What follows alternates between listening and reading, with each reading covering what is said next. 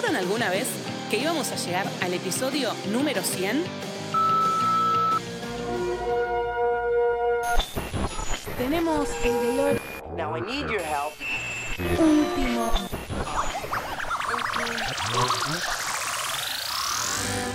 Cine. Series. Superhéroes. Análisis. Cómics. Your friendly neighborhood Spider-Man. Cultura pop.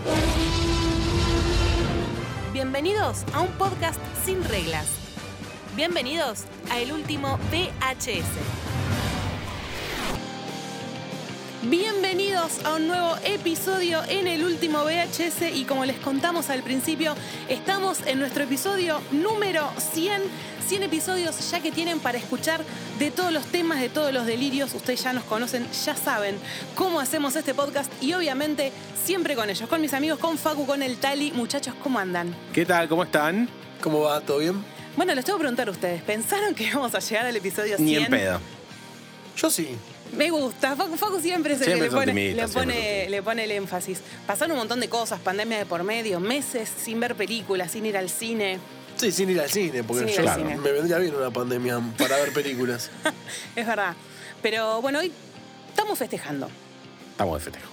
Sí. Y teníamos que hacer algo especial para este episodio y nos vamos a dar un lujazo porque vamos a tener al primer entrevistado. 100 podcasts tuvieron que pasar para que podamos traer a alguien al estudio acá de Bulsara Records. Gracias, arrancamos de antemano a Marce que nos preparó también el espacio para recibirlo.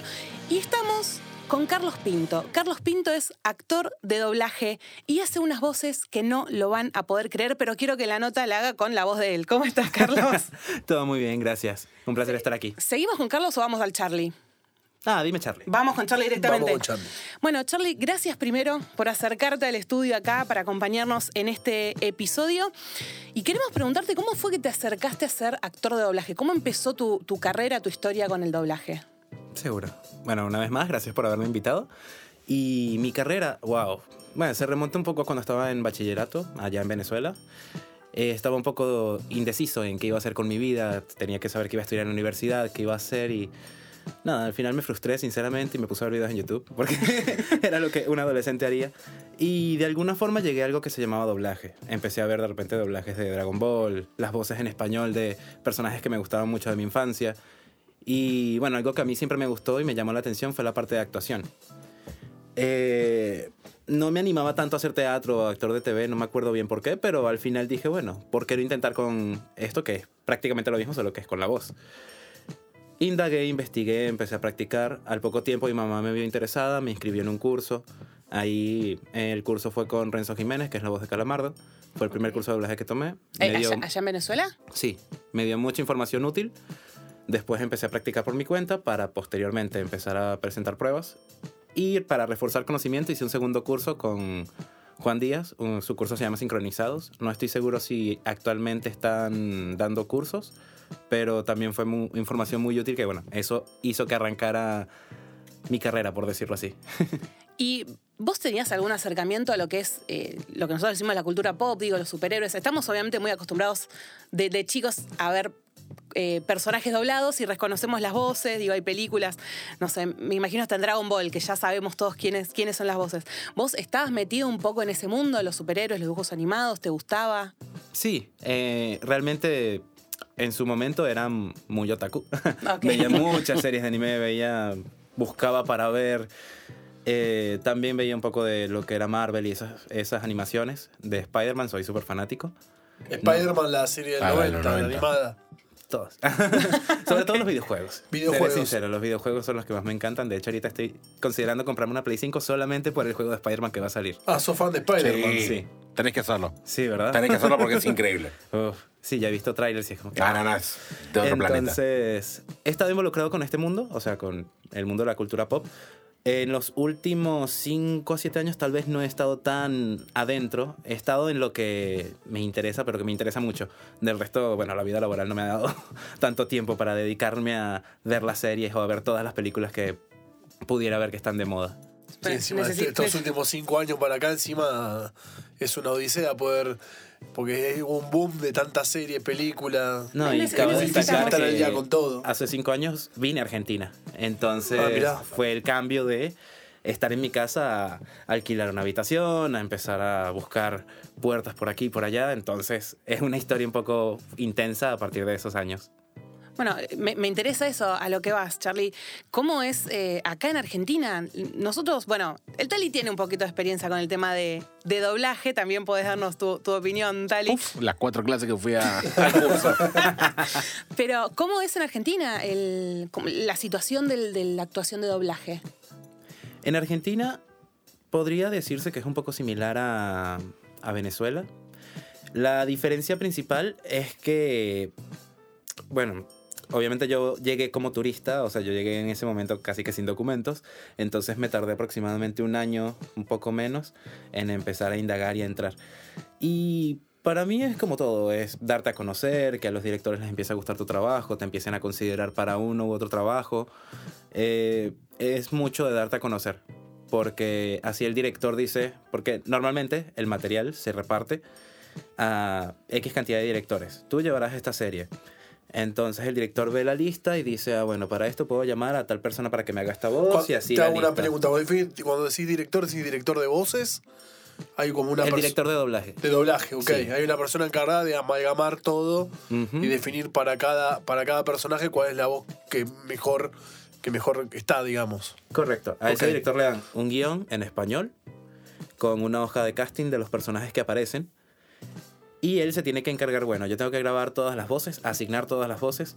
En su defecto, si hay personajes que ya han salido antes, tiene que asegurarse de que sea la misma voz que ya había salido. Claro. Por ejemplo, en, en los personajes de DC, un- ellos en Venezuela se encargan de mandarme a mí material todavía por un personaje que yo tengo, que es Jaime Reyes, Oh. Blue Beetle. Uh, Sí. Sí, sí, estamos Que- hablando con una gran voz de DC, sépanlo nuestros Claro. oyentes. que sale ahora en breve, viste que tenemos que hacer campaña. Hay que hacer campaña. Sí. Que él sale en. eh, o sea, yo lo he interpretado en las animaciones de DC, de la última que recuerdo es Jóvenes Titanes. Me estás cargando. versus- Me vuelvo loco. No, no, no, no. es Jóvenes espectacular. Titanes Sí, sí, Young Justice. versus. Young no, no, pero la tercera temporada y antes de eso una película. Claro, Phantom. La de la violencia. El contrato de Judas. Fue la última claro, que aparece de creo. Terra. Sí. Exacto.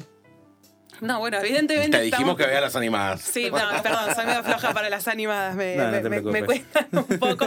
Pero voy llegando, voy llegando. De hecho, ya vimos tus últimos trabajos, los hemos visto en español. Pero ya vamos Gracias. a entrarnos a eso. Eh, te quería preguntar, Charlie, ¿cuál, ¿cuándo fue el salto que vos sentiste que, que empezaste a crecer en tu carrera? Si hubo algún doblaje, algún personaje que te empiece, no sé, a dar tal vez reconocimiento o. Claro, ¿Cuál fue el acá llegué? Ahí está. ¿Entendés? Como que. no- La, la entrevista con el último VHS. Claro, tipo, acá es claro, la entrevista con. Ponele, no sé, venías haciendo un personaje tal vez no tan protagónico o algo así, y de repente decís, pa, te llaman para tal cosa. Hmm. Y te, perdón, eh, te sumo una. ¿Cuál sería el que te encantaría doblar que tal vez no puedas porque o ya está asignado o, o no se da la circunstancia por lo que fuere? Tipo, no sé, te toca Goku, que estaría buenísimo. Creo que a todos nos encantaría doblar a Goku, pero hay que ponerse los zapatos también. Uh, sí, no, ese es un tema bastante, bastante delicado, cuando, sobre todo cuando el público está acostumbrado ya a una voz. Es muy difícil cambiarla. Así que. Muy difícil. Bueno, sí. los Yo Simpson- personalmente no me metería con eso. Bueno, claro, los Simpsons quedaron destruidos después del, del cambio de doblaje. Ujú. Ya venían y eso los terminó de. No, porque acá se cambió en la 13 y en la 15 es cuando empiezan a bajar más fuerte. Bueno. Ok. Sí, sin embargo, hace poco retomaron las voces originales. Hace aproximadamente dos años. Pero ya estaba Y para ya la serie Pasa ya que los Simpsons ya está en. Yo hace 10 temporadas que no los veo. Yo no la veo hace Que- 15 años. Yo veo todas las noches de la temporada 2 a la temporada 13. En loop, para dormir. ¿Entendés? No, no, un psicópata soy, pero. Pero ya después, ¿qué pasó? No sé. Sí, no, no, no paremos. Pero bueno, volvamos. Ret- Retoma tu pregunta, Tali. Vale. em, Cuando dijiste acá llegué. cuando llegué, cuando acá llegué. Wow.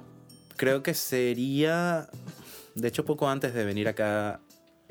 Estaba en un muy buen momento en doblaje.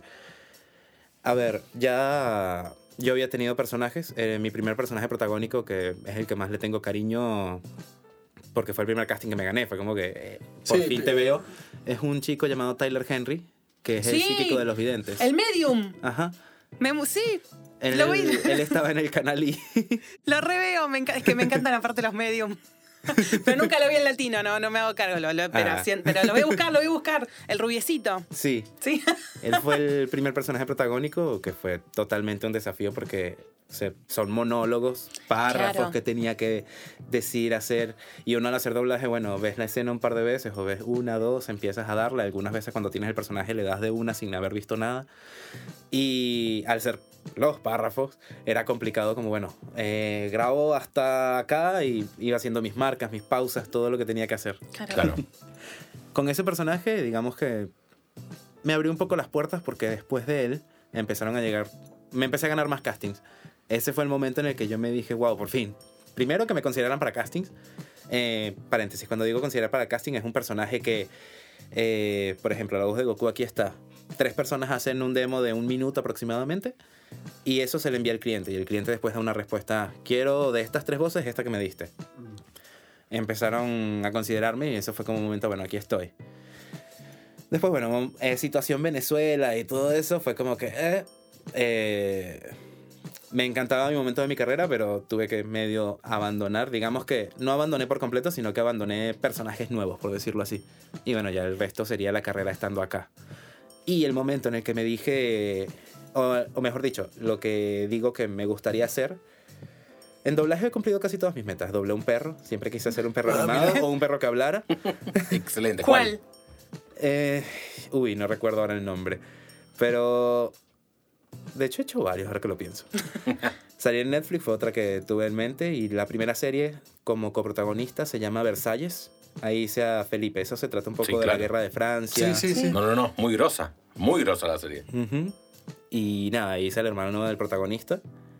Y bueno, fue otro personaje así que yo dije, bueno, esto es mi, mi colgado de Netflix.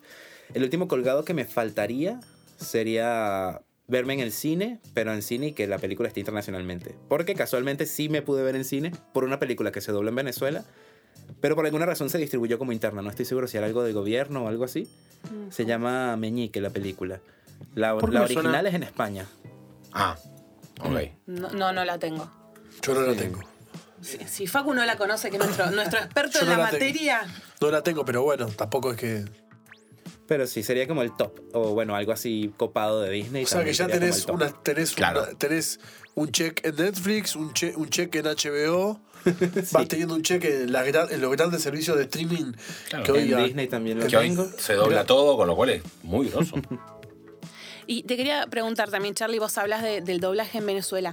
Eh, actualmente que estás viviendo en Argentina, acá y para doblar tenés que ir a algún otro lado a hacerlo. ¿Lo haces vos en tu casa, te grabás y lo envías? Eh, o, o tenés que viajar para aunar los, eh, digamos, los micrófonos, esas cosas que por ahí nosotros incluso probamos también antes Sí, de claro, salir no, al aire? No lo man- bueno, creo que lo manden una nota de voz de WhatsApp. No, no, desde ya, desde ya, pero Más ¿cómo, vale cómo es, digamos, claro, toda la parte técnica del doblaje? Sí. Actualmente, por lo, o sea, con lo que es Venezuela y conmigo, eh, yo nada más conservo personajes y hay algunos que otros estudios que sí me mandan material eh, nuevo, por así decirlo. O sea, que yo no hice casting, nunca lo hice antes, simplemente me lo dieron y me lo mandan para grabar. Ahora mismo, bueno, cuando llegué, eso es algo que yo conversé antes de irme. ¿Cómo eh, sería yo para grabar? Tenía que yo comprarme un micrófono, al menos una calidad decente USB. Y bueno, tenía que ambientar un espacio para grabar. De hecho, tenía que, tuve que mandar eh, audios.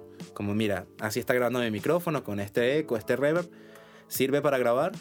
Lo envié, revisaron, escucharon, funciona, listo. Y con eso me fui manejando. Hasta, bueno, poco a poco también acondicioné mucho mejor mi lugar porque no iba a estar todo el tiempo en un ropero en el que Claro. colocaba colchas, colocaba almohadas, toallas. Claro. Todo funcionaba. para acustizar. Me colocaba Sí, un sí, colchón sí, detrás oh, también para que bárbaro. no, no rebotara tanto el sonido. Y nada, era cómodo, pero me parecía un rancho. No, digamos que, Porque- uno No, bueno. tiende también a profesionalizarlo. Para arrancar, claro. sí, obvio, para arrancar. Va- rearrancar. Ujú. Y poco a poco, bueno, me construí una cabina que la tengo allá en casa. Y ahora mi es como mi espacio de trabajo, mi cubículo. Está muy buena. Claro. Te quería preguntar, vos hablabas recién, por ejemplo, de Tyler Henry o de Jaime Reyes. Tyler es el medium, vayan a verlo al medium de, I, que ha sacado muchas cosas copadas. ¿Cómo te, piden algún estilo de voz, corregime si, usamos mal la terminología o algo, tenés que darle alguna impronta, la buscás vos, te la piden ellos, porque el chico este tiene una voz eh, pausada, finita, ¿vos te piden alguna característica- característica similar o podés crear su propia voz, digamos? Normalmente lo que piden es que sea similar al original. O sea, no te lo. No te suelen pedir más que eso.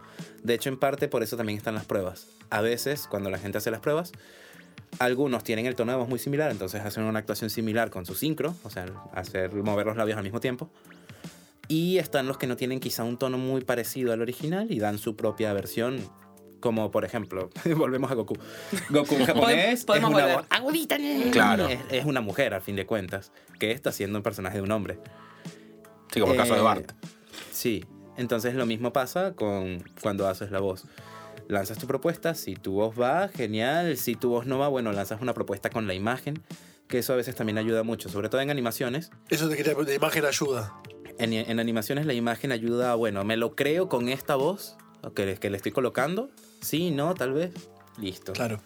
Entonces, eso pasa. Puede ser que te pidan un caso muy específico. Queremos que esta voz no sea aguda por X Por algún localización o, o, por ejemplo, eso ya no entra exactamente con el tipo de voz que tienes que emplearle, pero eh, te pueden pedir que la haga un actor, un star talent, como diría, no sé, alguien famoso de acá, que quiero que este actor argentino doble este personaje. Pero eso ya entra en otro Eh, sí, es otro nivel de, de doblaje. de exigencias. No, yo quería preguntar, aprovechando de estas diferencias que vos eh, incluso hablabas entre Argentina y Venezuela, ¿cuáles fueron los desafíos para vos de doblar acá? Más allá de armarte tu estudio, que ahora lo hemos visto, eh, lo pueden seguir por supuesto a Carlos en su cuenta de doblaje, en su cuenta de Instagram, perdón, pero eh, más allá de espacio, ¿qué desafíos tuviste vos? ¿La distancia fue un problema al momento de, de trabajos de doblaje? No lo fue, o sea, el mayor problema fue al inicio, pero ya entra en la parte de adaptarme, porque en un principio estaba en una habitación, después sí me pude mudar a un departamento. En esos momentos era un poco más difícil porque era más difícil acostizar, por estar recién llegado. Una vez ya establecido, digamos que lo que, lo que era grabar en casa no era problema. Lo que pareció un desafío para mí, bueno, ya es la parte de darme a conocer en doblaje argentino, para empezar a incursionar acá. Esa fue la parte probablemente más difícil, porque también eh, yo cuando empecé el doblaje acá, empecé siendo director en un estudio que se llama Palmera Records, Sí. el cual creo que ahora se encuentra cerrado, pero estuve un tiempo trabajando allí como por año y medio. Y siendo director es muy difícil entrar en la parte de actor porque, bueno, tienes que encargarte de llevar el material, no puedes hacer todo, todo al mismo tiempo. ¿Y te gusta la parte de director o preferís quedarte con doblaje? Prefiero quedarme con doblaje, pero dirigir de vez en cuando me gusta. Pero algo un poco ocasional, porque requiere mucha atención y realmente me gusta más la parte de actuar que de coordinar a todo el mundo. Claro, puedes ponerte más creativo, Ujú, puedes jugar un poco más. Sí.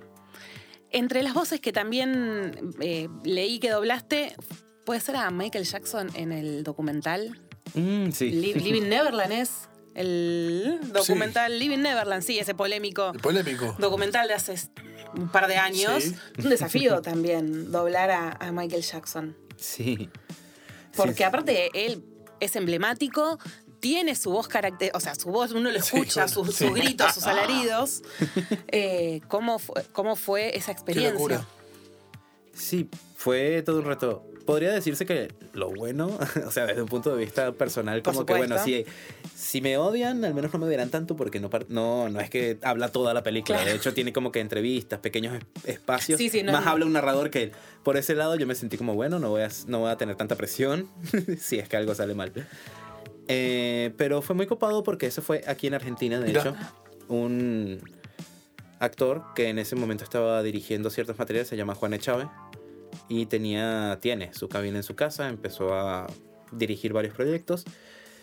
Y en eso él estaba en, en pauta con Nicolás Rosas, otro actor de doblaje de acá de Argentina. Y en algún momento él estaba hablando con Nico, Juan con Nico, y le dijo, che, ¿y a quién se te ocurre para darle a Michael? Porque estaban en esa indecisión, en esa Claro. indecisión. Me lanzó la propuesta de, ay, ¿por qué no Carlitos? Y yo, o sea, ¿por qué no Carlitos? Y le dice, ah, ¿por qué no? Dice Juan. En- al final me, me llamó, dijo como que sí, me gusta esta opción. Me llamó, me escribió, me preguntó si estaba disponible, me preguntó en qué horario podía ir, fui y ahí me lanzó la bomba de, ah, te vas a hacer hacer a Michael Jackson.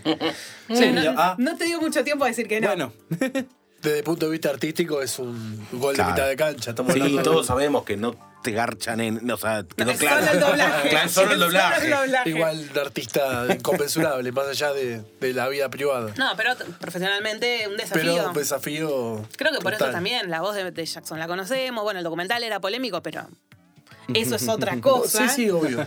Po- ¿Podrías haber dicho que no?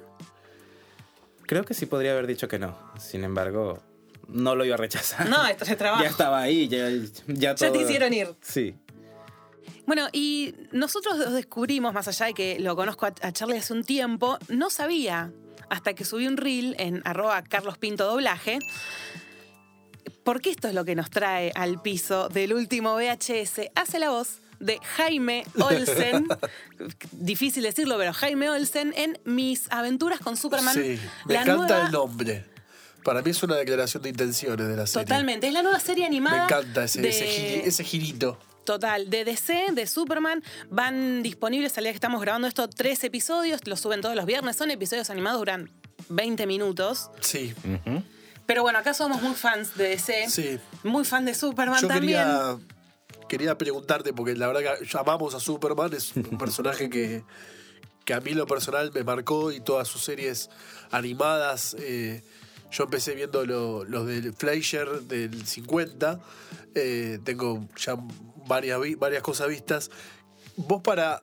¿Tuviste, viste algo anterior de Superman? ¿Viste la serie animada de, de los 90, la de Bruce Timm, que en lo particular para mí es fantástica? ¿Tomaste, ¿Viste algo? Te, te empapaste en el mundo de Superman? ¿O directamente te lanzaste a grabar con el material que te dieron? Eh, directamente me lancé. Realmente de Superman no sé tanto. O sea, sí he visto películas, he visto alguno que otro capítulo salteado de la serie. Eh, ahora con los memes, bueno, muchos Claro. memes de, Sí. de- No, pues es un personaje que genera amor y fanatismo, es muy fuerte. Total. O sea, es una serie... Sí, y en el caso de esta serie, de, de mis nuevas aventuras, tanto el personaje del Clark Kent como el de Luisa como el de Jaime, vamos a decirle Jaime. eh, Te escucha el Jaime. Sí, me cuesta un montón, me cuesta decirlo. Es como si Guasón. Ah, Claro, exacto, pero por ahí uno está más acostumbrado. Son los tres protagonistas de, de este dibujito, digo, son personajes principales de peso. quienes- reversionados. Totalmente, totalmente. Sí. ¿Cómo? Para el que no sepa lo que hablamos, eh, es la que está dando muchos memes de que Superman se transforma tipo Sailor Moon. Pero fue una sola vez. Yo amé eso. Pero su- suficiente para hacer el meme. Bueno, pero sirve. Si sirve para publicidad, Recontra. No hay publicidad mala, dicen. Exacto. exacto. Eh, ¿Cómo? Bueno, nos hablaste hace un rato de, de Jaime Reyes con Blue Beetle, de un montón de otras actividades. ¿Cómo llegaste a, a doblar en, en DC? O personajes de DC. Eso fue gracias al estudio Etcétera Group de Venezuela, que ese es uno de los estudios, por decirlo así, con material más popular. O sea, es una empresa que lleva años, desde los 80. Ahí empezaron a doblar novelas brasileras y fueron como la primera competencia seria que tuvo México en ese momento, entre Sí. 80 y 90. Y ahí se ha mantenido, ahí doblan todo tipo de material, pero ese es uno de los estudios donde llegan cosas más populares. Hago énfasis en eso porque como actor de doblaje, algo con lo que te enfrentas es documentales que no sabes a dónde van, películas que darán un domingo quién sabe en qué canal, Claro. porque nunca te lo dicen, simplemente este trabajo, si tú te tomas la tarea de buscar e investigar, puede que lo encuentres. Ahora con streaming se encuentra más fácil. Claro. Claro. Sí, sí, pero claro. en su momento... Claro, debes tener cosas por ahí dando vueltas que no sabes dónde están, trabajos que has hecho, que... Sí, de hecho me ha pasado que tengo amigos que me dicen, ay, mira, te escuché y me mandan y yo, ok, si es mi voz, pero ¿cuándo grabé eso? no me acuerdo, ya se me fue de la mente. Y como te digo, son películas que algunas pueden ser aburridas, otras pueden ser entretenidas. Retomando, eh, específicamente llegué por, gracias a ese estudio, que bueno, empecé a trabajar con ellos, fue el segundo estudio de doblaje de Venezuela en el que entré ah, como actor de doblaje. Obviamente el primero que me int- interesaba estar. Y de allí poco a poco se fue dando la oportunidad. Específicamente Jaime eh, Olsen Claro. eh, fue un personaje asignado. O sea, literalmente no tuve que hacer un casting para él. No, Claro. no me llamaron como que haz la prueba antes. No. Con él simplemente me lo asignaron. Me dijeron, toma, cuídalo. El material tiene un poco de apuro. Pero bueno, eh, trátalo con cuidado. Y sí, Y yo, ok. Es. Superman. claro. Es Superman. O sea- cuando me lo dijeron por correo, yo estaba así como, ok, Es que justamente- entiendo. Y luego cuando veo el video es como, ah, claro. Con razón quieren que lo cuide. Y sí. ¿Te, te dieron alguna referencia de la voz? Eh, No recuerdo el nombre del actor, no sé si es conocido el que hace la voz de, de Olsen en inglés. ¿Te dieron alguna referencia de ese actor o No, directamente crear? el material. Directo. Sí. De hecho, en este caso, como tenía el tiempo y las ganas también, eh, este material a mí me lo envían completo. O sea, me dan un guion, me dan un video, con el cual, bueno, yo me tengo que acercar, montar toda mi sesión. Con este material muy en particular, sí intenté tener tanto cuidado que revisaba una y otra vez las líneas. Terminaba de grabar, volvía a ver mis partes, como, bueno, qué puedo mejorar, qué no puedo mejorar. Y bueno, espero que haya salido un bonito trabajo. A mí me ha gustado casi Sí. todo lo que ha salido de ahí. Tengo una pregunta. ¿Cuánto se tarda en doblar un capítulo? Depende de la cantidad de líneas o loops que tenga. Más o menos, promedio, estos de, de Jaime. Ah, no, los de Jaime me tardaré entre 20 minutos, Claro. media hora aproximadamente. Porque la mayoría de la gente, la única conexión que tiene con el doblaje es cuando Krusty tiene que hacer el, el doblaje del- de su muñeco. De su muñeco. Es que van y, en 30 segundos hace 15 líneas y, y se va. Entonces, po- por, eso me, me intriga. O sea, en 20 minutos se hace un... cap- O sea, tu parte del capítulo, por supuesto, ¿no? Obvio. Después cada uno tendrá sus 20 minutos y después el editor se volverá loco porque cada uno graba por separado. Sí, no, pero igual con, gracias a la tecnología, los programas actuales cuando grabas, grabas en simultáneo con el video. No es que tienes una pista de audio que tienes que No, sincronizar. Claro, ah, claro. ok, ok, no, eso me interesa. Claro. Ah, ok. no, me bien interesa, ahí. sí, cómo esa parte, sabiendo que, por ejemplo, decíamos recién, tanto él como el personaje de Luisa, como el de Clark barra Superman, son los protagonistas, están casi todo el tiempo alguno en pantalla. ¿Cómo se hace para trabajar en separado? Cuando ahí se tiene que mantener una conversación, tiene que haber fluidez o tenés que interrumpir algo. una mirada, Sí, ahí es donde entra el trabajo del director. claro. Eh, Ahí es donde él se tiene que encargar de unificar también. Hay un proceso de control de calidad en el que después de enviar todas las líneas, de tener todas las grabaciones, se le envían al editor y el editor, además de mezclar todas la- las pistas, se encarga de echarle un vistazo al material, de ver que todo tenga sentido. Obviamente es humano, pueden cometer errores, pero ahí es donde normalmente salen arreglos. De hecho, a mí, o sea, el desafío al yo no estar allá es que, por ejemplo, hay una escena en la que digo algo en sincronía con otro personaje. Entonces, en esa escena yo no puedo, yo, yo lo grabé a mi ritmo, con Claro. el texto que yo tenía. Claro. Intenté no modificarlo para que el otro actor fuera similar y bueno, sí, por gracias al cielo y obra maestra del Señor lo dijimos igual, perfecto. Pero no fue así. Y me mandaron la retoma como, mira, haz- haz- repite esta línea pero a este ritmo, que sea exactamente igual a esto. Claro. Y yo, ah, bueno, perfecto. Una cosa que me tomaba ¿Te unos resulta minutos. sencillo esa ida y vuelta? Que, que es que por mensaje, por mail, o te resultaría más fácil estar en el estudio con el director? A ver, lo idóneo para tener una perspectiva diferente y cuidar más el material es estar con un director.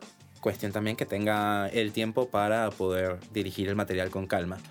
Lo menciono porque a veces pasa el apuro del doblaje, te piden un- grabar un documental para ayer, entonces no le pones todo el cuidado que quizá quisieras. Hay que sacarlo. Hay que sacarlo, Como se saca. Pero con si es con alguien que puede dedicarle tiempo, que puede sentarse, puede revisar las líneas, en ese caso sí prefiero estar con un director. En caso contrario, particularmente prefiero grabarme yo solo porque sé que puedo repetir la cantidad de veces que quiera la misma línea sin necesidad de atrasar el trabajo porque viene otra pauta en una hora eh, o por cualquier cosa. En ese, en ese sentido sí me siento más cómodo. No es que yo repita 10.000 veces, pero en casa tengo la oportunidad de repetir la cantidad de veces que quiera hasta que yo me sienta conforme, que me siento con un buen criterio para este trabajo al menos. Claro. Yo tengo una pregunta que todo el mundo te quiere hacer, pero no, no te están haciendo. A ver. ¿Qué pasa con el doblaje de las películas porno? ¡Wow! Porque hay muchas ¿Hay dobladas. películas porno dobladas? Sí. Desconozco. Sí, sí. Hay un montón dobladas y un montón donde se ven dobladas. Eso es otra cosa. El humor fino. ¿Alguna vez te tocó algún colega algo? No, no viví esa época del doblaje. ¿No viste esa época de doblaje? Bueno, bueno, ok, ok. Me la comentaron, de hecho. Me dijeron que existía en el, en el segundo curso que hice, me lo mencionaron y fue como que... Y yo no la hice, pero mencionaron que hacían una práctica de ese tipo de material. Por, en parte como para darle una sazón al curso Claro. Claro. y por otra porque, bueno, es algo que podía pasar. Sin embargo, yo no incursioné mucho. Y nada, lo que sí sé es que utilizaban obviamente chupetas, Claro. eh, chupetines, caramelos. Tiene como un foley que tienen que sí, hacer. para hacer, bueno, ciertos sonidos. Ciertos sonidos. Está bien, es, bueno, es la variedad y la amplitud del actor de doblaje. Y bueno. Y en lo personal, porno específicamente, no me ha tocado grabar. Me ha ¿Pero? tocado grabar escenas puntuales que están en una guerra y de fondo hay dos personas cogiendo. Y bueno, yo hago al que está cogiendo, entonces me ha tocado hacer cosas así. En la misma serie de Versalles hay escenas no tan explícitas. No, mentira. no tan, o sea, no muestran nada, pero sí Claro. son un poco explícitas en que uno le está haciendo el oral al novio, por ejemplo. Entonces ahí, bueno, toca no, hacerlo. Esto, sí, bueno, más desafíos del doblaje, porque sí, no se me ocurre cómo se podría hacer después cualquier cosa lo, lo charlamos. Eh, mm, ¿Hay algo que no te guste den- dentro de lo que es el doblaje? No sé, Sí, que no el te... lado B. Claro. El lado B. Mismo o personaje Porque que no te guste Yo doblar. lo escucho hablar y está buenísimo. porque, o sea, Todos salimos de acá los tres y... Salir- Claro. me No, da bueno, ganas- yo ahora le quiero preguntar también cómo se arranca. Si justamente digo, por ejemplo, si nosotros tres mañana queremos empezar a hacer doblaje, ¿cómo hacemos? Pero bueno, ¿Cuál vamos es lo, a la. lo que no te gusta? Claro. ¿Qué, qué, cuál- qué aspecto negativo tiene tu profesión como la tiene cualquier otra profesión? Creo que el aspecto negativo, el mayor aspecto negativo es cuando te toca hacer cosas a las apuradas. Claro. Que tenía que salir ayer, que tenía que no sé qué, qué, que, Los tiempos. que son 10 capítulos en esta semana, entonces tienes que hacer un itinerario apretado para grabar. Claro. Cuando es presencial es como, bueno, tienes que coordinar con las horas del estudio, que además el estudio tiene que grabar, grabarte a ti, a, o sea, a mí como actor, más los demás personajes que salgan dependiendo del material que sea. Si es un documental, suele ser un poco más fácil, sobre todo si hay un narrador que habla, porque ahí es directamente leer un rato. Obviamente también el guion tiene que estar bien hecho. El lado B es ese. Cuando te piden las cosas a las apuradas, cuando un guion está malo, eso también afecta muchísimo. Porque hay guiones que a veces llegan traducidos como si lo hubieran pasado por un Google Translate. Claro. Y es como, Qué ay difícil. sí, eh, arriba 5. ¿Qué? Claro. High five. no. Ay, Dios, Y me mato. ha llegado- me Claro, mato, sí. claro. Han llegado cosas así, traducciones literales que tú, uno, bueno, yo sé lo básico de inglés y con eso también, y normalmente los directores con los que he trabajado también saben, entonces es como, ah, ya se equivocaron aquí otra vez. Claro. Cámbialo. Em, eso, eso, y sí, esos serían los dos lados así que digo que no me gustan. De resto, ya de modo personal, ciertos materiales son un poco más molestos, sobre todo los que no son actuados, porque normalmente es una persona hablando que no tiene un ritmo, entonces tienes que adivinarle el ritmo. Por, y por ejemplo, un narrador en un documental. No, un documental considero algo actuado. Hablo más de realities. Ah, ok. En los realities hay algunos que son actuados. Jersey Shore es actuadísimo. Claro. Cosas de ese estilo son actuadísimas. Claro. Pero hay realities que sí son de verdad muy reality. Y es la persona haciendo lo que sea y es totalmente impredecible. A veces hacen unas pausas larguísimas. Y es como. Es incómodo de grabar porque toma mucho tiempo. Claro. Es la única cosa. Así que yo diría, bueno, esto a mí no me gusta, pero es trabajo. Total. Claro. Eh, Y- ¿Vos ahí le habías preguntado? No, no, y algún personaje, ponele que digas, che, esto es una cagada. Ponele, te toca hacer un nazi asesino de, de nenes. Que digas, che, qué mierda esto. Tener que decir pendejos del orto, muéranse. algo tipo, algo horrible. No, hasta ahora creo que no me he topado. O sea, no tengo drama con hacer cualquier tipo de actuación. El único drama quizá es cuando un personaje habla excesivamente rápido. Que todos sus diálogos son aceleradísimos. Tienes que estar, tienes que terminar una línea y ya estás arrancando con la otra. Claro. Eh, eso sería, eso Tipo- pasa sobre todo con material de YouTube. Para doblar a Chris Rock. Bueno, Chris Rock. se- el que hace stand-up, que de repente se pone a hablar todo rápido y. Sí, cosas de ese estilo. Eso sí es lo que te digo. Uh, Qué difícil. desafío, claro. Es un desafío. No es puedes poner en punto 5 de velocidad como, Sí. como Claro. un audio de WhatsApp. Tenés que tener la voz Exacto. preparada. No, y también pasa, por ejemplo, una vez me tocó doblar una, una novela chilena. O sea, Uy, está en español. Que por lo bueno Claro. La cuestión es así. Exacto. Claro. Pasaba mucho eso. Y estábamos hablando, doblando la novela, era prácticamente una transcripción, pero había que readaptar el texto porque hablaban tan rápido, comiendo tantas letras, y uno tenía que decir todas, cada una de las letras S, P, Claro. D. Ellos Me te hablaban ahí todo, todo, todo rápido, todo, todo ahí. Me parece hermoso que tengan que doblar El chileno. Bueno, Tali, vos eh, recién te salió bastante bien. Me sale muy bien el chileno, yo hablo muy bien el chileno. Todos estos huevones no entienden, tienen harta pega para el trabajo. No entendí nada, pero Ah, ¿viste? eh, por eso veo las cosas chilenas subtituladas. Es un chileno, tiene, tiene sentido. Tiene sentido. Eh, Tali, vos le habías preguntado. Sí, ¿cómo se arranca? Si yo te. Acá te digo, Pau, Facu y yo queremos empezar doblaje. Queremos que los próximos superhéroes lo doblemos nosotros. Los próximos cuatro fantásticos. Yo iba a pedir Siempre somos Superman. tres, campeón. Bueno, se suma- Yo puedo ser Superman. Eh, sí, Sí. sí, soñar no cuesta nada, muchachos. ¿Cómo se hace? ¿Se hace un curso? ¿Hay una carrera? ¿Hay que sobornar a alguien? ¿Decís, che, este habla Seguramente. No, no hagas curso porque me gusta cómo laburás, vení. Hmm. Depende mucho del país. Actualmente hablaré, hablaré específicamente de Argentina. Acá está la suerte de que pueden oficializar la carrera con el ISER, Claro. Ah, que es una academia que enseña bien. Yo no estudié allí, no puedo hablar por ella, pero los comentarios que me han llegado han sido muy buenos. Que dura un año la especialización de doblaje. Y allí te enseñan todo, hacen muchas prácticas. Está muy bueno. El pro- es gratuito también. Lo único molesto quizás sea el proceso de entrada, que tienes que hacer una prueba entre miles de Sí, un personas filtro. Claro. Claro. para Bueno, sí. quedar y bueno. Va a entrar a la carrera de locución también lleva su, Sí. su trabajo y su preparación. Así que para el caso, imagino que debe ser algo similar. Eso si quieres ver algo gratuito y de calidad. Ya luego, yo no digo que sea estrictamente necesario el ISER.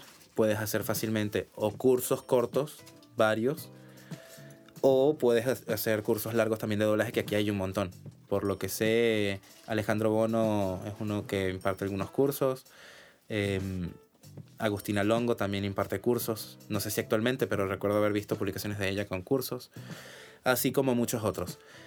Eh, lo más recomendado es hacer un curso, tener el conocimiento y después de ahí es mucho contacto. De hecho, es mucho mejor hacer cursos, además del conocimiento, por la parte del contacto, de que al profesor le llame la atención tu voz y el mismo profesor te Ah, diga, ah, te voy a recomendar con este director porque estás muy bien.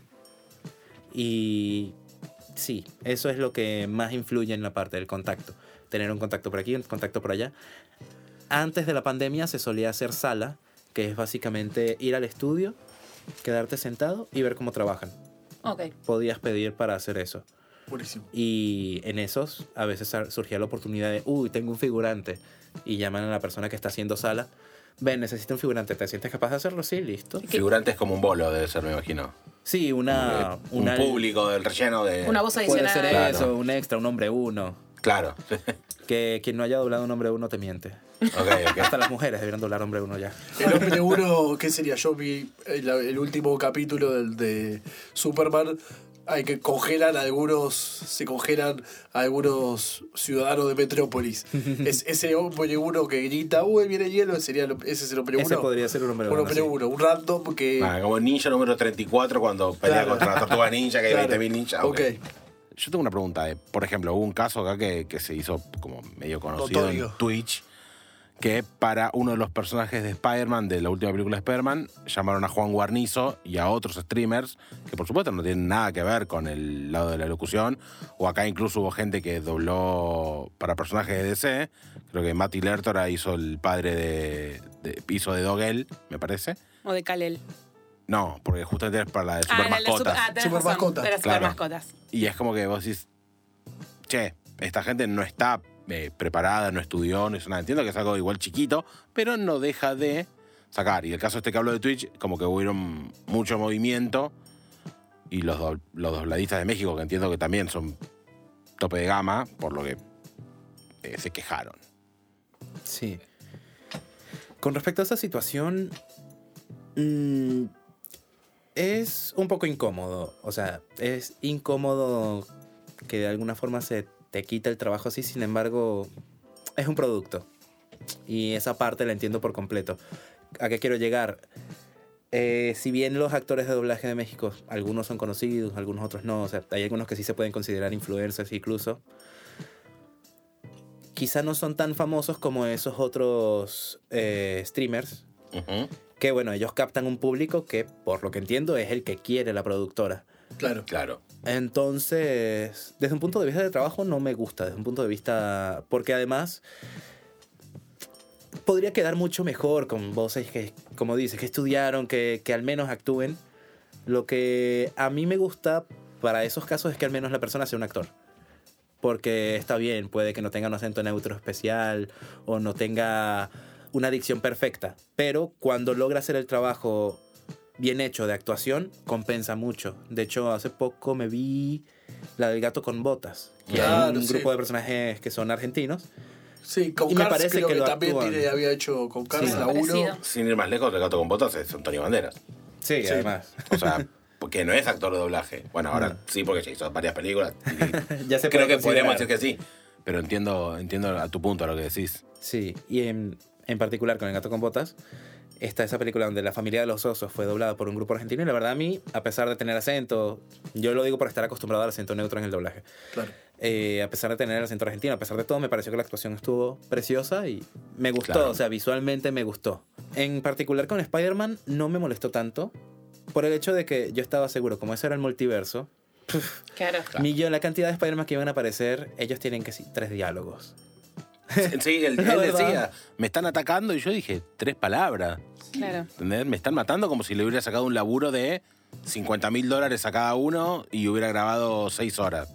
Sí, Grabó, tipo, ahí sí fue lo de Krusty, tipo, zip zap terminé. E Pero igual- bueno, te pregunto porque sé que hubo mucha parte de la comunidad como muy molesta por eso. Sí, no, y la otra parte que da molestia, ya esto entra más en el gremio de los actores de doblaje, es la parte de que como por publicidad pagan una millonada a ese Star Talent por decir tres líneas. Claro, claro. Y yo estoy segurísimo de que Claro. el protagonista o los protagonistas, que son actores de doblaje profesionales, no cobraron ni la mitad que cobró ese Star Talent. Esa es la otra parte donde yo personalmente sí digo como que reclamaría un poco más este Claro. derecho. Entiende uno que no eres la publicidad que busca la productora, pero tampoco pagues tan mal. Pero bueno, eso ya entra en la competencia del doblaje. Sí, es ok, realidad del claro, mercado. Y Eso es el, el mercado, el claro. mercado que tiene que es voraz. Capaz el otro le pagan doblaje, doblaje entre comillas, pues son tres líneas, y publicidad. Sí.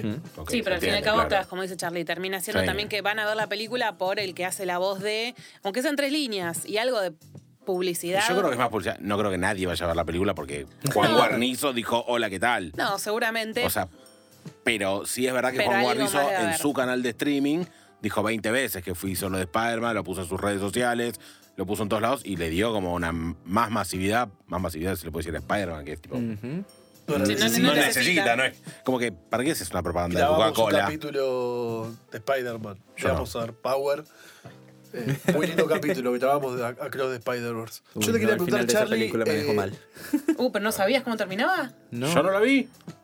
¿No la viste todavía, Tali? No. Ay, Dios. Estoy esperando que salga ahora en Disney Plus. Ay, si es que sale en Dios. Disney, ya. Wow. Justo lo de, es de Sony, entonces nosotros Claro, salir. ¿dónde está la- la eh, primera? No, si no. No, la primera creo que está Si en no, en Prime. Amazon Prime. Está en Prime, pero. Prime están todas, creo, de Sí, Spider-Man. pero claro, eso te iba a decir. Digo, creo que Spider-Man 2 está en Netflix, en Prime están Creo que en todas. Prime las tenés todas y, si alguna está hasta para eh, alquilar. Ya va a salir. ¿Te, ¿Estás conforme con, con Superman, con lo que viste? ¿Te gustó? eh, No me refiero solo a tu, tu participación, sino al, al producto en general de, lo de la serie de Superman. ¿Te gustó lo, que viste? Sí. Puedo decir un rotundo sí. De hecho, me gusta mucho porque siento que están intentando hacer algo que hicieron con Avatar, la leyenda de Ang, que es hacer ese estilo de animación A eso gringa tipo anime. A eso apuntaba. A eso Tiene apuntaba. mucho de eso y de hecho, a medida que iba grabando los capítulos, que iba viendo la serie, ahora que la he visto, tiene un- tiene ese aire en lo que es la animación, lo que es el trabajo. Ahora, a nivel de producción y doblaje, sí. De hecho, para mí fue toda una sorpresa porque literalmente yo nada más vi mis, par- mis partes cuando yo grabé. Pero no tenía una referencia de cómo era la voz ni de Luisa, ni de Ah, Superman. ok. Yo no los escuché hasta ver el estreno. ¿Y en el guion está? En el ¿O guion están sus diálogos. están su- o sea, vos más o menos sabes de qué va a ir. Sí, de hecho eso Claro. me sirve porque hay veces que tengo que Sí, bueno. ver el contexto. Lógico, estoy no- grabando una no línea porque estoy diciéndole, porque estoy diciéndole eh, ríete si, si no hay un chiste y luego entiendo porque el diálogo anterior dice Claro. algo. Entonces sí, sí. Diálogos sí, sé qué dicen y si no, bueno, más o menos entiendo el inglés, sé, sé de qué trata. Eh, pero estuve muy, muy, muy conforme cuando escuché sobre todo la voz de Luisa, que era la que no sabía para nada, porque la voz de Superman actualmente es el actor de doblaje de José Durán, que es un personaje que ha mantenido desde hace un par de años. La voz anterior a él, si no me equivoco, era Luis Miguel Pérez Pons. Ah. Que- ¿Cómo está esta noche?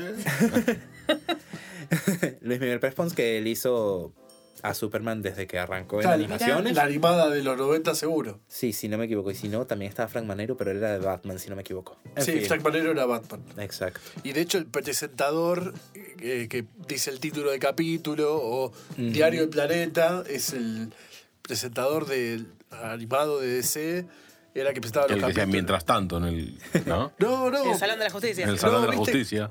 Y cuando ponen el nombre del capítulo, apenas pasan los títulos de crédito, eh, es- ese narrador es el que está desde Batman a ser animada. Sí, sí, por eso. Bueno, o sea, el que decía mientras tanto en el Salón de la Justicia. No, Facu, esto vos seguro lo sabes. La anterior serie animada de Superman, ¿cuál fue la de los 90? ¿Hubo algo? Eh, Sí, está la de Timbers. Timbers, sí. Esta, ok. Superman estuvo en Young Justice. Young Justice. Bueno, después apariciones en Batman Brave and the Bold y demás. Sí. Sí, Eh, pero así en serie, serie de animación, digo, De no Superman, películas. donde sí. No, no, donde todo protagoniza esto él, son- ¿no? Donde protagoniza, claro. Sí, la- las aventuras de Superman, que es un desprendimiento del, de, de Blue Team, del, del Timbers. Después, bueno, tuvo la Liga de la Justicia, pero bueno, sí. Y antes de eso, la de Hanna Barbera. La de Super Amigos. Hanna-Barbera. Claro. Dice que 60. Super Amigos. Sí, no, Y después la serie de Superman en la, sí. de, la de Flashers. Claro. Y la de Superboy. Y para atrás. No, no tenía, Sí, sí, sí, sí, no, sí. no, no recuerdo tanto. Pero eran las aventuras de Superman cuando era niño, no era otra persona. ok. Por ahí nosotros grabemos algún episodio de mis aventuras con Superman cuando termine la serie, porque Sí, claro. hasta ahora nos gusta mucho lo que estamos viendo. Para nosotros, Charlie, fue un placer enorme que estés acá.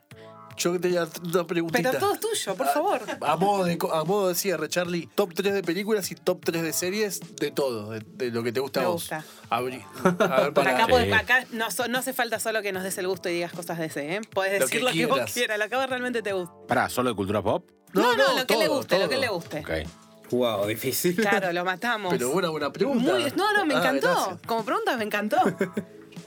Y a ver, Tres series, tres películas. Empezaré con películas. Eh, bueno, mi favorita animada, Tierra de Osos. Le tengo mucho cariño a esa película. No es tan conocida, pero para mí eh, representa bastante. Otro estilo de película que me encanta, Inception, Upa. que me parece súper copada. Y, uff, una tercera... Bueno, hay demasiadas. Nada, la debo la tercera. Eh, Pero por ahí van ese estilo de películas. De resto, te- no sé, te inventaría cualquiera, es que hay demasiadas en el mundo. Tierra de Osos, Inception. Sí. Ok. El origen acá. El origen el de Nolan. Nolan, sí. 2009. Que ahora tenemos, se viene un gran estreno Sí. también de Nolan. La hizo entre Dark Knight y Dark Knight Rises, esa película. Algún día podríamos hacer un especial de Nolan. No. bueno, No. La... ¿Y series? Series, Animada, live action. ¿no? sí, hay de varias. Una que me gusta mucho es Death Note, que es Uh, sí. Muy psicológico, muy... no, no miro anime, pero vi Dead Note y es una locura. Hay muchos memes. Hay uno que me dio risa mucho últimamente que lo vi y era como que. No, voy a dejar este vaso aquí. Pero si dejo este vaso aquí, vas a ver que soy Kira. Pero si no, sabrá que pensé que sabía que sería Kira, Sí. entonces no moverlo sería. me da mucha risa ese estilo de memes de Death Note porque de verdad pasa en la serie. Es verdad, vayan a verla, está muy buena. Sí. Um, Orphan Black es una serie que estaba en. Netflix, Sí. donde la actriz principal es la que ahora hace a She-Hulk. Ah, mira, Y sí. es súper buena porque ella se trata de clones. Y en la serie ella interpreta, se interpreta a sí misma varias versiones. E incluso lo más copado de ella en esa serie para mí es que se actúa actuando. O sea, tiene la personalidad de otro personaje, pero está actuando como otro de sus clones. Y se nota que es ese personaje actuando como ese clon. Entonces tiene un trabajo muy, muy, muy bueno hecho. Muy bien hecho en esa serie. Otra serie que me gusta mucho, Once Upon a Time. Las primeras temporadas son muy copadas. Después se va un poco como que está muy extendido. Sí. Pero Once Upon a. Time, las primeras temporadas, excelentes. Bueno, un pan- pantallazo general. Yo tengo la pregunta que parece que hay que hacerle a todos los invitados que vengan. Cada el primero, pero tenemos todavía sí. Bueno, pero van a venir Pero van a venir más. Tenés que contar sí o no. No hace falta que la justifiques. Ay, Dios, me da miedo No, lo que va a preguntar. No se asusten. Tom Hanks, ¿es cultura pop? Sí. Ok. Gracias, Muy Charlie. bien, gracias. Estás equivocado, pero está bien. Va a ser, va a ser nuestro, nuestro Sí, sí, gag sí. de- para todos los próximos capítulos hasta que un día hagamos nosotros el capítulo. Si Tom Hanks es cultura pop o no. Nos arrancamos la cabeza. No, va- ¿Vos sos un loca? especial, un especial de dos horas y media. Mínimo. Eh, antes de despedirle a Charlie, tengo que pedirle que nos Sí, sí. haga la voz de Jaime. Para saludar a los oyentes del Solo- último VHS. Solo de Jaime, abusá, ¿no? Está acá sentada. En el reel que haga de Mickey Mouse, que haga de todo, vi que las hacía. La que vos que no te vamos a obligar a hacer todas. Sí, La sí, que- sí. bueno, Pau es buena, ¿Cómo pero que no? Facu quiere que hagas todas. Arranquemos con Jaime Olsen. Bien, ok. Hola amigos, ¿cómo están? Estoy aquí en el último VHS con mis amigos. Espero que estén disfrutándolo tanto como yo. Yo tengo que tomar muchas fotos. ¡Ay! Clark, ¿por qué haces eso? ¡No! ¡Vas a arruinar mi toma! Ah, me muero, Excelente. me muero. Me muero, me muero. Charlie, muchas gracias Charlie. por haber venido a nuestro episodio número 100. Nosotros, por supuesto, también le agradecemos a Marcelo Bulsara Records, que nos armó el estudio para recibirlo a Charlie, a Vicky, que está editando de una manera increíble y que fue también artífice fundamental de estos 100 episodios. Ella, creo que desde el Casi desde el 15, sí, principio. casi desde el principio está 15, 20, Vicky acompañándonos, así que también un beso enorme para ella y agradecimiento total. Y a Ludmila, que hoy nos vino a dar una mano enorme con fotos, con videos. Yo te digo, a nada de firmarla como CM del último VHS, pero lo charlamos. Lo vamos, lo vamos a charlar fuera del aire. Gracias Charlie por haber venido. Muchas gracias a ustedes por la Y invitación. Cuando quieras puedes volver sin ningún problema. Nosotros acá siempre vamos a estar. Y muchachos, Facutali, nosotros nos encontramos en un próximo episodio, ¿no es así? Sí, Yo quiero seguro. empezar mi carrera de doblajista. Listo, nos deja el Tali. Chao, Tali. Nos vemos la próxima. Chau, chau.